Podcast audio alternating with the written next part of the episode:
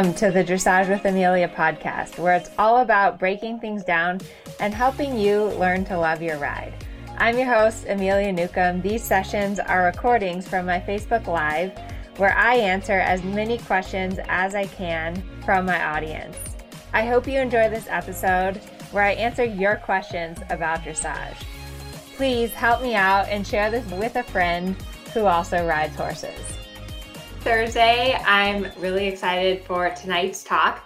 I have a lot of exciting things to cover. I'm going to be talking about consistency tonight. I think that is one of the most important and most difficult things about riding and life in general.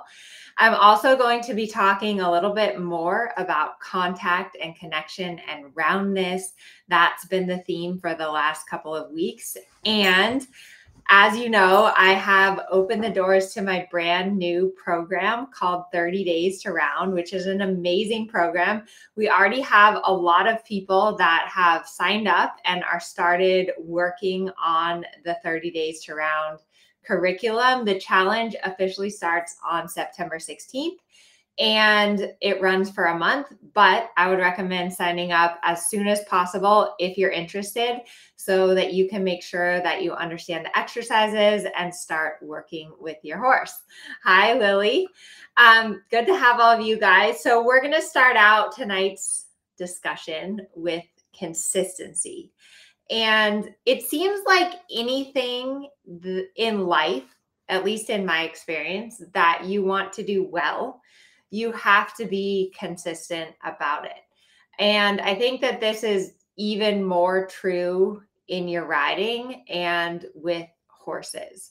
So for example, like fitness, right? If you want to get fit, or if you want to be more flexible, or if you want to lose weight, consistency is super, super important in that endeavor, because it's not something that you can just do overnight or like go to the gym once a week and work out super hard and see results. With horses and in riding, consistency is even more important for a couple of reasons. One is that horses are creatures of habit, and so they need that repetition and that consistency. Your horse needs to have a routine, and part of their routine needs to be that they get worked. If you don't work your horse consistently enough, then it's going to be like starting over every single day. Your horse is going to be tense. Your horse is going to be distracted. And your horse isn't going to have that mental tone and fitness that they need to do what you want. I always tell people that your horse is not a bicycle. You can't leave it in your garage all week and then just take it out for a ride on the weekend. Horses are really a commitment every single day. Now, the other reason that consistency is super important with horses is safety, both for you and for your horse. So psychologically for us, riding can be scary and nerve-wracking. The more consistent that you are about riding, getting in the saddle, or even if you don't ride, but just like getting out and doing some groundwork with your horses, that is going to help you to feel more confident. So it's going to help you with your mental state when you're more consistent. It's also going to help your horse with their mental state when you're more consistent about working with them. Because if you only work with your horse like once or twice a week and the rest of the time they're just out in the field, that isn't enough for work to be a part of your horse's routine. So that means that riding or working is going to be out of the ordinary for your horse, which is not a good thing. So that's why consistency is super important. And that is part of why I made this 30 Days to Round challenge, is just that. It's a challenge to get you guys motivated. It's fall, it's September. So like we're going into winter, but there's still plenty of good riding time. And it's a challenge to get you consistently working with your horses. And I think that that's really important when you join a group of people and you're all going through it together and you're doing the curriculum and you're staying accountable. that can be a really big motivation to keep you consistent. I think a lot of times when we lose consistency is when we lose motivation. And sometimes when you lose motivation, it can be from one of two things. One, you can lose motivation when you don't have the education that you need, like you don't know what to do and things are just getting worse. And so you get frustrated and give up. That can be one reason that you lose consistency. Another reason that you lose consistency can be that you don't have the support that you need. So riding is hard. You're going to have days that are like, oh my gosh, like this is so amazing and everything's going well. You're going to have days that things go terribly and you have a horrible ride with your horse and nothing goes well. And that's where you need support. You need people that are there to just simply encourage you and say, you know, don't give up. Look at how far you've come. You're doing great. Tomorrow's another day. Get out there and do it again. You also need support where you can ask a question and be like, hey, Amelia, I'm having this problem. I don't know what to do. What do you think I should do? So the 30 Days to Round Challenge is really about giving you those two things. So giving you education that you need, and then also giving you the support that you need. Okay, let's see. Joan says that she joined the challenge. Yay. Yeah, let me know in the chat if you're here, if you've joined the challenge. Kathleen says it's going fabulously so far. So yeah, the challenge, we have a private Facebook group for the challenge. I've been reading everyone's comments and it's so cool to see the variety of horses. I really love that. We have all different breeds, all different ages. Some people in Western tack, some people in English tack. So a lot of variety there. And really what we're looking for, the challenge is about your transformation. So it's not about what level you are. It's not about how advanced you are. It's about here's where we start and here's where we end. The Facebook group is called 30 Days to Round. When you join the program, there's a link in the program that will send you to the Facebook group. So what was I going to say? Oh, the other thing that I have my notes here, but they're kind of a mess. The other thing that I was going to say is that in the challenge, there's been a lot of questions about kind of what I did within the program is that I broke everything down into these like little bite-sized exercises that you do with your horse. And I think that a lot of times in dressage, we miss some of these little pieces with our horses and we just skip ahead to thinking like, one day we wake up and we're like, okay, my horse has to go around and connect through his top line. And often you've forgotten some of the fundamental steps. You haven't explained to your horse how to give to the pressure of the bit, how to go forward correctly, and as well as what you're doing with your body. So in the challenge, I have a group of fundamental exercises, which are like these little baby pieces that you need to do to teach your horse how to give to the pressure so that they can get round. Some of them are on the ground. So some of them are groundwork exercises, and groundwork is hugely important. I truly believe that if you want to ride, you have to do groundwork. Why do I say that? Because the majority of time that you spend with your horse is on the ground.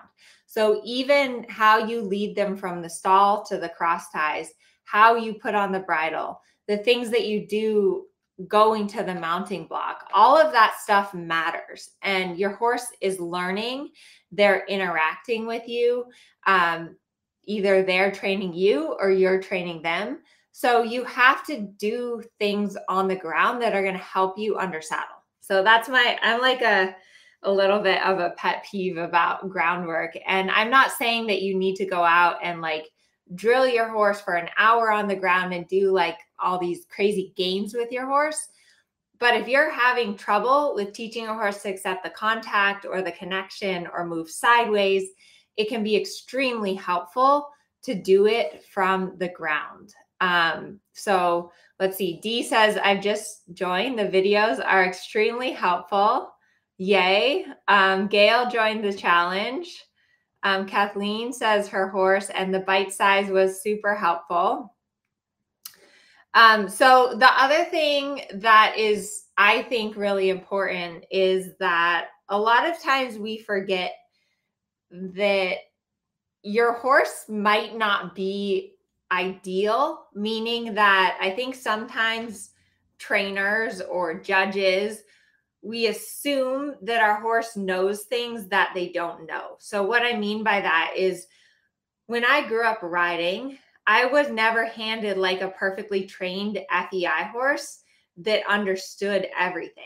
I was the one that always got the young horse or the problem horse or the difficult horse that didn't understand contact and connection. Because yes, in an ideal world, your hands are here, they're hip width apart, you move your fingers and your horse goes round. You put your leg on, they go to the bit and they go round. But a lot of times that's not reality. And you might be dealing with a young horse that's never had a bit in their mouth, or an off the track thoroughbred that all they know to do is run fast with their head up in the air, or maybe a horse that you're retraining from another discipline, or maybe you have a horse that is a dressage horse and has been trained by a trainer, and then you get it and you're not able to keep it round. So we have all of those scenarios within the program, and what I've done is break things down into like, here's the exact steps that you need to take to go back to square one, explain to your horse what you want so that you can achieve that, you can achieve the contact and the connection that you want. So I have a couple questions for you guys. Let me know in the chat. In general, if your horse tends to be too strong, like if your horse pulls too much in the contact, or if your horse tends to be too light and kind of curls behind in the contact. Go ahead and let me know in the chat if your horse is too strong and heavy, or if your horse curls behind. Kathleen says the actual sequence is helpful. Thank you, Kathleen. I'm glad that you're enjoying that.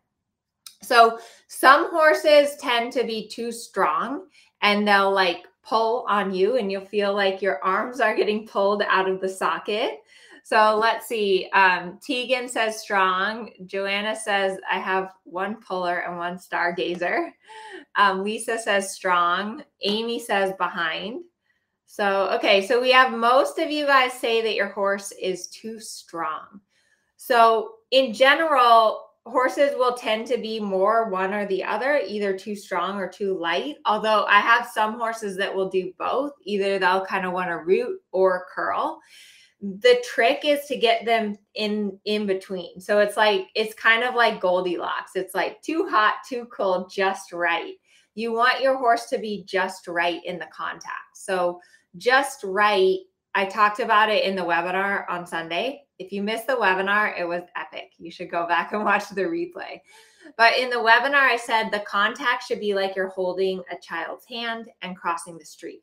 So you want to have contact, like you want to be able to feel the lips on either side of your horse, but you don't want your horse to be like pulling you out of the saddle, nor do you want your horse to be biting their chest.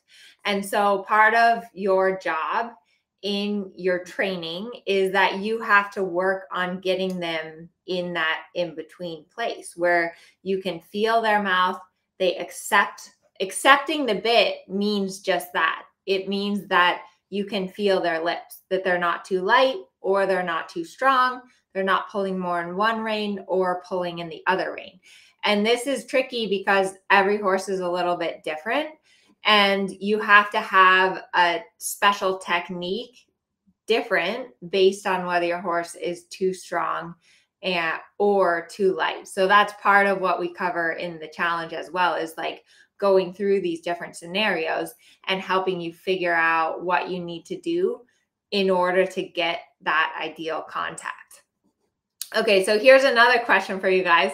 Let me know in the chat if you are left-handed or right-handed, because this is another thing that really affects your contact. Is so much of what you do in life is with your hands.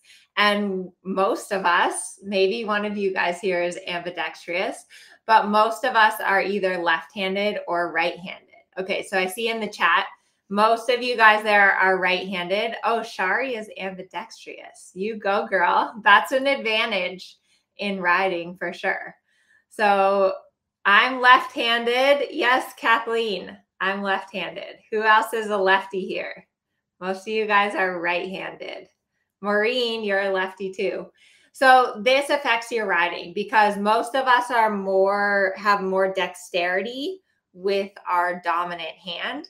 And that affects your ability to manipulate the bit in your horse's mouth on that side. So one thing that I recommend doing is working on your ambidexterity. So can you brush your teeth with your non-dominant hand?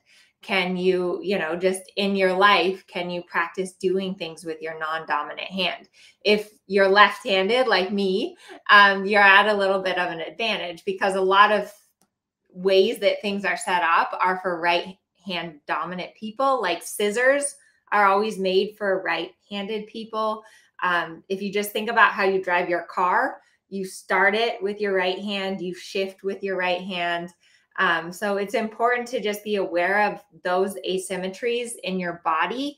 The other thing that can affect contact with your horse is any injuries that you've had. So I broke my left collarbone and that messes up the contact on my left side because my shoulder isn't quite right. So it's tricky to get the perfect contact because we all are asymmetric and so are our horses. So we're either left-handed or right-handed.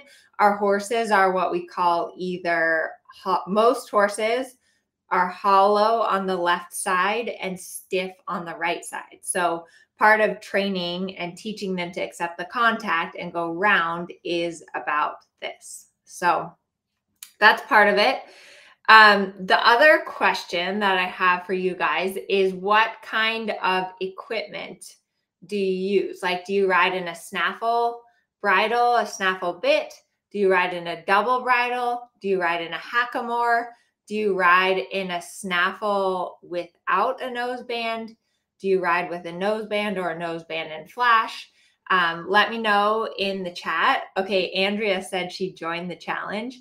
So equipment is another important thing to consider when we're talking about contact and connection. I actually just filmed an entire video for the challenge specifically about equipment. And the thing is that it's not so much what you use, it's how you use it. So let's see. Barbara is bitless. I love that. Bitless is, I think, a testament to true harmony when you can go bitless. Lisa rides in a double jointed snaffle. That is what I ride most of my horses in, a double jointed snaffle. Daniel, mostly pull side. Snaffle with a plain noseband, loose ring snaffle, snaffle with no flash, a curb bit, comfort level 1 snaffle, no noseband, no flash, snaffle nose flashed with a noseband. Good. So I think it's important to do what you're comfortable with, what your horse is comfortable with. Every horse's head and mouth is different. And so you kind of want to figure out what works and what is comfortable for your horse. That said, it's not so important what you use as how you use it. So you do want to have a correctly fitting bit and bridle. Some horses really hate bits, and I found that they prefer to go in a hackamore. However, if you're showing in dressage, you're not allowed to use a hackamore. You have to have a bridle with a noseband. But again, don't think that changing your bit is going to magically fix your contact or connection issues. We've all done this. I've done it where I think like, oh, well, if I just buy this new bit or this new bridle or this new whatever, it's going to magically make my horse perfectly round, perfect in the contact. If it was that easy, that would be amazing. But it really is not so much what you use, it's how you use it. You might change like 10%. Like my horse, Harvey, for example, he's super sensitive in his mouth. Like, and he really hates when the bit like smashes his tongue. Like most bits, if they have a joint in them, right? Like say it's a single jointed snaffle. When you pull on it, it kind of does this. That's what we call the nutcracker effect. It bends in the middle and it a little bit squashes the tongue. And Harvey hates that. So I have a bit that only bends a certain amount. It has like a big rubber piece in the middle, and that is comfortable for him. But I still have the same contact issues. Like he's still too light in the contact. He still is a little stronger in the left rein. So changing the bit didn't solve my issue. It improved it a little bit, but it didn't solve it. And I go a little more into that, helping you guys figure out how to fit the bridle, how to fit the noseband, why the noseband is important, because all of that stuff in conjunction with teaching you how to use the equipment is super, super important. And I just filmed that video, so I'll be adding that into the Facebook group for the 30 Days Challenge. What else? Okay. I wanted to talk a little bit about the canter. And let me know if you're watching here in the chat, if you struggle with your contact and connection in the canter. I think that this is, I got a lot of questions from you guys about this. Leading up to the webinar, I sent out an email just like, hey, tell me what your biggest problem is in your riding. And it was really, really cool to read through these answers from you guys and learn more about what you're struggling with. And a lot of people struggled with contact and connection in the canter. There's two main reasons why you're struggling with contact and connection. One is that you have an issue with the contact and the connection in the trot, but because the canter has so much more power to it, you just feel it a lot more in the canter. This is what I see a lot is people like go around and their horse is kind of on the bit in the trot, and then they go to the canter and the horse like puts their head up and gets super strong, and they realize, you know, that the horse really isn't accepting the contact well enough. So in that case, you are going to want to go back to the trot and really like, that's what I would recommend is go back to the trot and get it better in the trot and then bring that into the canter. The other thing that's really important with the canter is your body position and the way that you follow that motion, because a big part of contact, connection, getting your horse round is your position, is the way that you sit in the saddle, the way that you move your seat in the saddle in order to get your horse to use their back and use their top line. You have to work on developing your seat, because if you're bouncing on your horse's back, if in the canter, if your hips aren't following that motion, if your elbows get locked and your elbows aren't following the motion, then it's going to make it really difficult for your horse to stay round in the canter.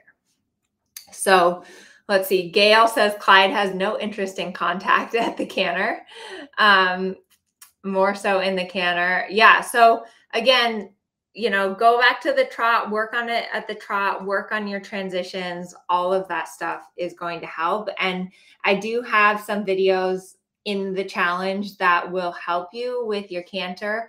One thing that is really cool within the 30 Days to Round Challenge is I have a lot of GoPro footage where I have a camera. I put a camera on my helmet.